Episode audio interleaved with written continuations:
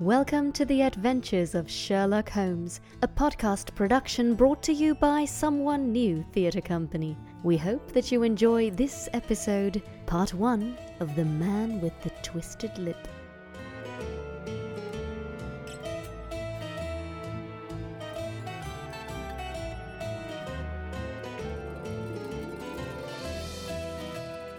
Isa Whitney, brother of the late Elias Whitney, Doctor Divinitatis, principal of the Theological College of St. George's, was much addicted to opium. The habit grew upon him, as I understand, from some foolish freak when he was at college. For, having read De Quincey's description of his dreams and sensations, he had drenched his tobacco with laudanum in an attempt to produce the same effects. He found, as so many more have done, that the practice is easier to attain than to get rid of. And for many years he continued to be a slave to the drug, an object of mingled horror and pity to his friends and relatives. I can see him now, with yellow, pasty face, drooping lids, and pinpoint pupils, all huddled in a chair, the wreck and ruin of a noble man. One night, it was in hmm. June 89, there came a ring to my bell, about the hour when a man gives his first yawn and glances at the clock. I sat up in my chair, and my wife laid her needlework down in her lap and made a little face of disappointment. A patient? You'll have to go out.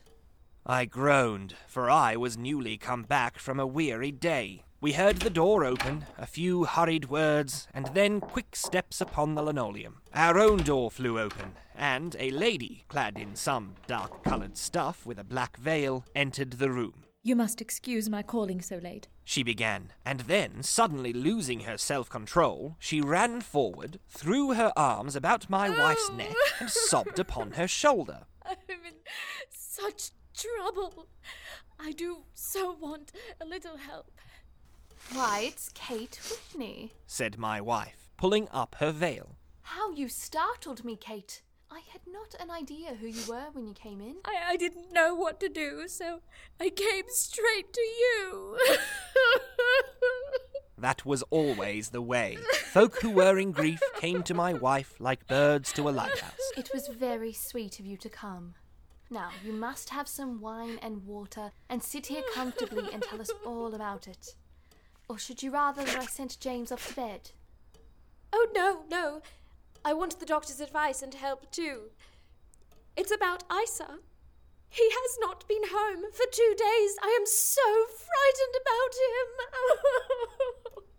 It was not the first time that she had spoken to us of her husband's trouble. To me as a doctor, to my wife as an old friend and school companion. We soothed and comforted her by such words as we could find. Did she know where her husband was? Was it possible that we could bring him back to her? It seems that it was. She had the surest information that of late he had, when the fit was on him, made use of an opium den in the farthest east of the city. Hitherto, his orgies had always been confined to one day, and he had come back, twitching and shattered, in the evening. But now the spell had been upon him eight and forty hours, and he lay there, doubtless among the dregs of the docks, breathing in the poison or sleeping off the effects.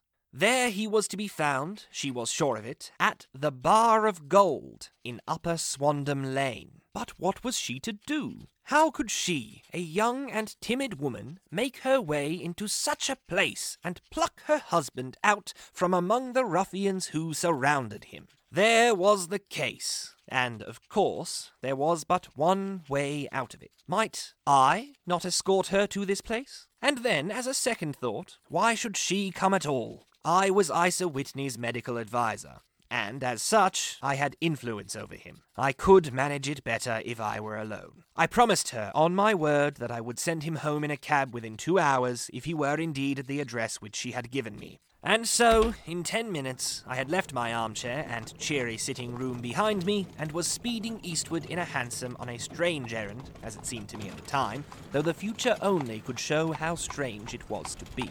But there was no great difficulty in the first stage of my adventure. Upper Swandam Lane is a vile alley, lurking behind the high wharves which line the north side of the river to the east of London Bridge. Between a slop shop and a gin shop, Approached by a steep flight of stairs leading down to a black gap like the mouth of a cave, I found the den of which I was in search. Ordering my cab to wait, I passed down the steps, worn hollow in the centre by the ceaseless tread of drunken feet, and by the light of a flickering oil lamp above the door, I found the latch and made my way into a long, low room, thick and heavy with the brown opium smoke, and terraced with wooden berths, like the forecastle of an emigrant ship. Through the gloom, one could dimly catch a glimpse of bodies lying in strange, fantastic poses bowed shoulders, bent knees, heads thrown back, and chins pointing upward, with, here and there, a dark, lackluster eye turned upon the newcomer. Out of the black shadows there glimmered little red circles of light, now bright, now faint, as the burning poison waxed or waned in the bowls of the metal pipes. The most lay silent, but some muttered to themselves, and others talked together in a strange, low, monotonous voice, their conversation coming in gushes, and then suddenly tailing off into silence, each mumbling out his own thoughts and paying little heed to the words of his neighbour. At the farther end was a small brazier of burning charcoal, beside which, on a three legged wooden stool, there sat a tall, thin, old man, with his jaw resting upon his two fists and his elbows upon his knees, staring into the fire. As I entered, a sallow Malay attendant had hurried up with a pipe for me and a supply of the drug, beckoning me to an empty berth. Thank you. I have not come to stay. There is a friend of mine here, Mr. Isa Whitney, and I wish to speak with him. There was a movement and an exclamation from my right, and peering through the gloom, I saw Whitney, pale, haggard, and unkempt, staring out at me. My God, it's Watson. He was in a pitiable state of reaction, with every nerve in a twitter. I say, Watson, what o'clock is it? Nearly eleven. Of what day? Of Friday, June 19th. Good heavens! I thought it was Wednesday. It is Wednesday. What do you want to frighten a chap for? He sank his face onto his arms and began to sob in a high treble key. I tell you that it is Friday, man. Your wife has been waiting this two days for you. You should be ashamed of yourself. So I am. But you've got mixed, for I've only been here a few hours. Three pipes, four pipes. Uh, I forget how many, but I'll go home with you. I wouldn't frighten Kate. Poor little Kate. Give me your hand. Have you a cab? Yes, I have one waiting. Then I shall go in it. But I must owe something. Find what I owe, Watson. I'm all off colour. I can do nothing for myself. I walked down the narrow passage between the double row of sleepers, holding my breath to keep out the vile, stupefying fumes of the drug, and looking about for the manager. As I passed the tall man who sat by the brazier, I felt a sudden pluck at my skirt, and a low voice whispered, Walk past me, and then look back at me. The words fell quite distinctly upon my ear. I glanced down. They could only have come from the old man at my side, and yet he sat now as absorbed as ever, very thin, very wrinkled, bent with age, an opium pipe dangling down from between his knees as though it had dropped in sheer lassitude from his fingers. I took two steps forward and looked back. It took all my self control to prevent me from breaking out into a cry of astonishment. He had turned his back so that none could see him but I. His form had filled out, his wrinkles were gone, the dull eyes had regained their fire, and there, sitting by the fire and grinning at my surprise, was none other than Sherlock Holmes. He made a slight motion to me to approach him, and instantly, as he turned his face half round to the company once more, subsided into a doddering, loose lipped senility. What on earth are you doing in this den? As low as you can. I have excellent ears. If you would have the great kindness to get rid of that sottish friend of yours, I would be exceedingly glad to have a little talk with you. I have a cab outside. Then pray send him home in it. You may safely trust him, for he appears to be too limp to get into any mischief. I should recommend you also to send a note by the cabman to your wife to say that you are thrown in your lot with me. If you will wait outside, I shall be with you in five minutes. It was difficult to refuse any of Sherlock Holmes's requests, for they were always so exceedingly definite, and put forward with such a quiet air of mastery.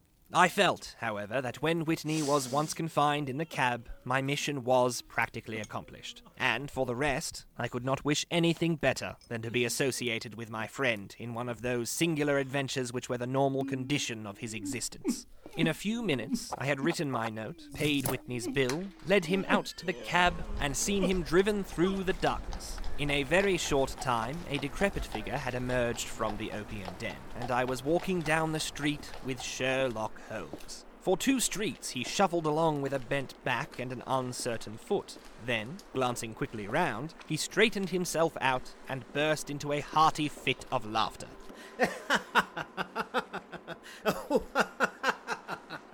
I suppose, Watson, that you imagine that I have added opium smoking to cocaine injections, and all the other little weaknesses on which you have favoured me with your medical views. Well, I was certainly surprised to find you there. But not more so than I to find you, Oh, I came to find a friend.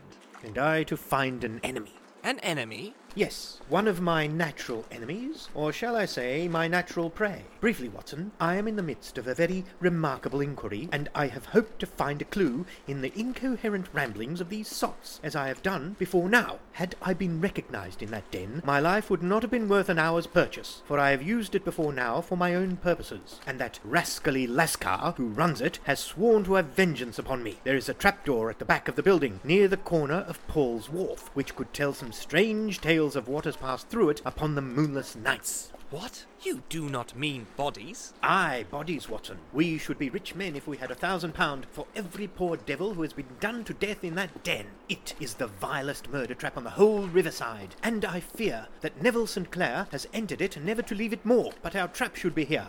He put his two forefingers between his teeth and whistled shrilly, a signal which was answered by a similar whistle from the distance, followed shortly by the rattle of wheels and the clink of horses' hooves. Now, Watson, Said Holmes, as a tall dog cart dashed up through the gloom, throwing out two golden tunnels of yellow light from its side lanterns. you'll come with me, won't you? If I can be of use. Oh, a trusty comrade is always of use, and a chronicler still more so. My room at the Cedars is a double-bedded one.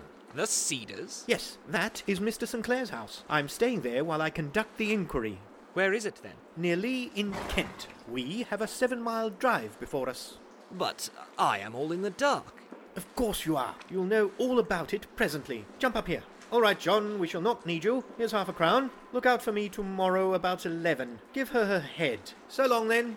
He flicked the horse with his whip, and we dashed away through the endless succession of sombre and deserted streets, which widened gradually until we were flying across a broad balustraded bridge, with the murky river flowing sluggishly beneath us. Beyond lay another dull wilderness of bricks and mortar, its silence broken only by the heavy, regular footfall of the policeman, or the songs and shouts of some belated party of revelers. A dull rack was drifting slowly across the sky, and a star or two twinkled dimly here and there through the rifts of the clouds. Holmes drove in silence, with his head sunk upon his breast and the air of a man who is lost in thought, while I sat beside him, curious to learn what this new quest might be which seemed to tax his powers so sorely, and yet afraid to break in upon the current of his thoughts. We had driven several miles, and were beginning to get to the fringe of the belt of suburban villas, when he shook himself, shrugged his shoulders, and lit up his pipe with the air of a man who has satisfied himself that he is acting for the best. You have a grand gift of silence, Watson. It makes you quite invaluable as a companion. Upon my word, it is a great thing for me to have someone to talk to, for my own thoughts are not over pleasant. I was wondering what I should say to this dear little woman tonight when she meets me at the door. You forget, Holmes, that I know nothing about it. I shall just have time to tell you the fact of the case before we get to Lee. It seems absurdly simple, and yet somehow I can get nothing to go upon. There's plenty of thread, no doubt, but I can't get the end of it into my hand. Now, I'll state the case clearly and concisely to you, Watson, and maybe you can see a spark where all is dark to me. Proceed then. Some years ago, to be definite, in May 1884, there came to Lee a gentleman, Neville St. Clair by name, who appeared to have plenty of money. He took a large villa, laid out the grounds very nicely, and lived generally in good style. By degrees, he made friends in the neighbourhood, and in 1887 he married the daughter of a local brewer, by whom he now has two children. He had no occupation, but was interested in several companies and went into town as a rule in the morning, returning by the 514 from Cannon Street every night. Mr. St. Clair is now 37 years of age, is a man of temperate habits, a good husband, a very affectionate father, and a man who is popular with all who know him. I may add that his whole debts at the present moment, as far as we have been able to ascertain, amount to £88 10 shillings, while he has £220 standing to his credit in the Capital and Counties Bank.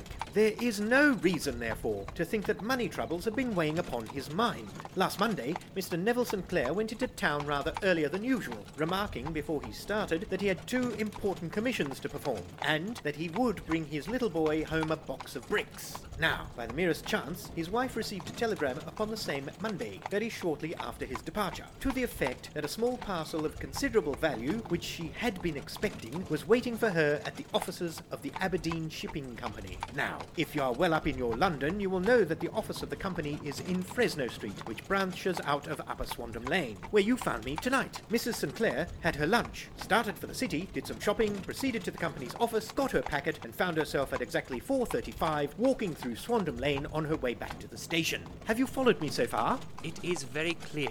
If you remember, Monday was an exceedingly hot day, and Mrs. St. Clair walked slowly, glancing about in the hope of seeing a cab, as she did not like the neighbourhood in which she found herself. While she was walking in this way down Swandam Lane, she suddenly heard an ejaculation or cry, and was struck cold to see her husband looking down at her and, as it seemed to her, beckoning to her from a second floor window.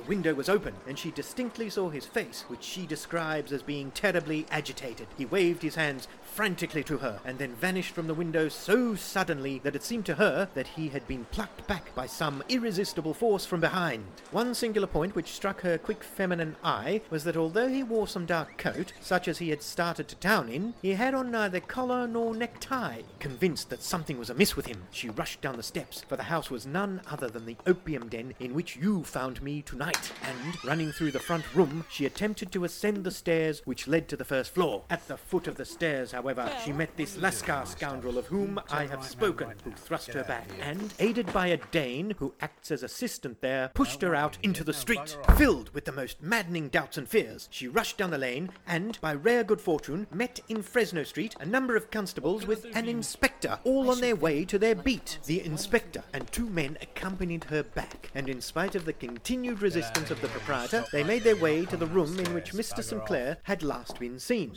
There was no sign of him there. In fact, in the whole of that floor, there was no one to be found save a crippled wretch of hideous aspect, who, it seems, made his home there. Both he and the Lascar stoutly swore that no one else had been in the front room during the afternoon. So determined was their denial that the inspector was staggered, and he had almost come to believe that Mrs. St. Clair had been deluded when, with a cry, she sprang at a small deal box which lay upon the table and tore the lid from it. Out there fell a cascade of children's bricks. It was the toy which he had promised to bring home. This discovery and the evident confusion which the cripple showed made the inspector realize that the matter was serious. The rooms were carefully examined, and the results all pointed to an abominable crime. The front room was plainly furnished as a sitting room and led into a small bedroom, which looked out upon the back of one of the wharves. Between the wharf and the bedroom window is a narrow strip, which is dry at low tide, but is covered at high tide with at least four and a half feet of water. The bedroom window was a broad one and opened from below. On examination, traces of blood were seen upon the window sill, and several scattered drops were visible upon the wooden floor of the bedroom. Thrust away behind a curtain in the small front room were all the clothes of Mr. Neville St. Clair, with the exception of his coat, his boots, his socks, his hat, and his watch. All were there. There were no signs of violence upon any of these garments, and there were no other traces of Mr. Neville St. Clair. Out of the window he must apparently have gone, for no other exit could be discovered, and the ominous bloodstains upon the sill gave little promise that he could save himself by swimming, for the tide was at its very highest at the moment of the tragedy. And now, as to the villains, who seemed to be immediately implicated in the matter. The Lascar was known to be a man of the vilest antecedents, but, as by Mrs. St. Clair's story, he was known to have been at the foot of the stair within a very few seconds of her husband's appearance at the window. He could hardly have been more than an accessory to the crime. His defense was one of absolute ignorance, and he protested that he had no knowledge as to the doings of Hugh Boone, his lodger, and that he could not account in any way for the presence of the missing gentleman's clothes. So much for the Lascar manager. Now, for the sinister cripple who lives upon the second floor of the opium den and who was certainly the last human being whose eyes rested upon Neville St. Clair. His name is Hugh Boone, and his hideous face is one which is familiar to every man who goes much to the city. He is a professional beggar, though in order to avoid the police regulations, he pretends a small trade in wax vestas. Some little distance down Threadneedle Street, upon the left-hand side, there is, as you may have remarked, a small angle in the wall. Here it is that this creature takes his daily seat, cross-legged with his tiny stock of matches on his lap, and, as he is a piteous spectacle, a small rain of charity descends into the greasy leather cap, which lies upon the pavement beside him. I have watched the fellow more than once before ever I thought of making his professional acquaintance, and I've been surprised at the harvest which he has reaped in a short time. His appearance, you see, is so remarkable that no one can pass him without observing him. A shock of orange hair, a pale face, disfigured by a horrible scar, which by its contraction has turned up the outer edge of his upper lip, a bulldog chin, and a pair of very penetrating dark eyes, which present a singular contrast to the colour of his hair, all mark him out from amid the common crowd of mendicants, and so too does his wit, for he is ever ready with a reply to any piece of chaff which may be thrown at him by the passers-by. This is the man who we now learn to have been the lodger at the opium den, and to have been the last man to see the gentleman of whom we are in quest. But a cripple? What could he have done single handed against a man in the prime of life? He is a cripple in the sense that he walks with a limp, but in other respects he appears to be a very powerful and well nurtured man. Surely your medical experience would tell you, Watson, that weakness in one limb is often compensated for by exceptional strength in the others. Pray, continue your narrative. Mrs. St. Clair had fainted at the sight of the blood upon the window, and she was escorted home in a cab by the police, as her presence could be of no help to them in their investigations. Inspector Barton, who had charge of the case, made a very careful examination of the premises, but without finding anything which threw any light upon the matter. One mistake had been made in not arresting Boone instantly, as he was allowed some few minutes during which he might have communicated with his friend the Lascar, but this fault was soon remedied, and he was seized and searched without anything being found which could incriminate him. There were, it is true, some bloodstains upon his right shirt sleeve, but he pointed to his ring finger, which had been cut near the nail, and explained that the bleeding came from there, adding that he had been to the window not long before, and that the stains which had been observed there came doubtless from the same source. He denied strenuously having ever seen Mr. Neville St. Clair, and swore that the presence of the clothes in his room was as much a mystery to him as to the police. As to Mrs. St. Clair's assertion that she had actually seen her husband at the window, he declared that she must have been either mad or dreaming. He was removed, loudly protesting, to the police station, while the inspector remained upon the premises in the hope that the ebbing tide might afford some fresh clue. And it did, though they hardly found upon the mud bank what they had feared to find. It was Neville St. Clair's coat, and not Neville St. Clair, which lay uncovered as the tide receded. And what do you think they found in the pockets? I cannot imagine. No, I don't think you would guess. Every pocket stuffed with pennies and halfpennies. 421 pennies and 270 halfpennies. No wonder it had not been swept away by the tide. But a human body is a different matter. There is a fierce eddy between the wharf and the house. It seemed likely enough that the weighted coat had remained when the stripped body had been sucked away into the river. But I understand that all the other clothes were found in the room. Would the body be dressed in a coat alone? No, sir, but the facts might be met speciously enough. Suppose that this man Boone had thrust Neville St. Clair through the window. There is no human eye which could have seen the deed. What would he do then? It would, of course, instantly strike him that he must get rid of the telltale garments. He would seize the coat then, and be in the act of throwing it out, when it would occur to him that it would swim and not sink. He has little time, for he has heard the scuffle downstairs when the wife tried to force her way up, and perhaps he has already heard from his Lascar confederate that the police are hurrying up the street. There is not an instant to be lost. He rushes to some secret hoard where he has accumulated the fruits of his beggary, and he stuffs all the coins upon which he can lay his hands into the pockets to make sure of the coat sinking. He throws it out, and would have done the same with the other garments had he not heard the rush of steps below, and only just had time to close the window when the police appeared. It certainly sounds feasible. Well, we will take it as a working hypothesis for want of a better. Boone, as I have told you, was arrested and taken to the station, but it could not be shown that there had ever before been anything against him. He had for years been known as a professional beggar, but his life appeared to have been a very quiet and innocent one. There the matter stands at present, and the questions which have to be solved what Neville St. Clair was doing in the opium den, what happened to him when he was there, where is he now, and what Hugh Boone had to do with his disappearance are all as far from a solution as ever. I cannot recall any case within my experience which looked at the first glance so simple and yet which presented such difficulties. While Sherlock Holmes had been detailing this singular series of events, we had been whirling through the outskirts of the great town until the last straggling houses had been left behind, and we rattled along with a country hedge upon either side of us. Just as he finished, however, we drove through two scattered villages where a few lights still glimmered in the windows. We are on the outskirts of Lee. We have touched on three English counties in our short drive, starting in Middlesex, passing over an angle of Surrey, and ending in Kent. See that light among the trees? That is the Cedars. And beside that lamp sits a woman whose anxious ears have already, I have little doubt, caught the clink of our horses' feet. But why are you not conducting the case from Baker Street? Because there are many inquiries which must be made out here. Mrs. St. Clair has most kindly put two rooms at my disposal, and you may rest assured that she will have nothing but a welcome for my friend and colleague. I hate to meet her, Watson, when I have no news of her husband. Here we are. Whoa there. Whoa, whoa, whoa there. Whoa.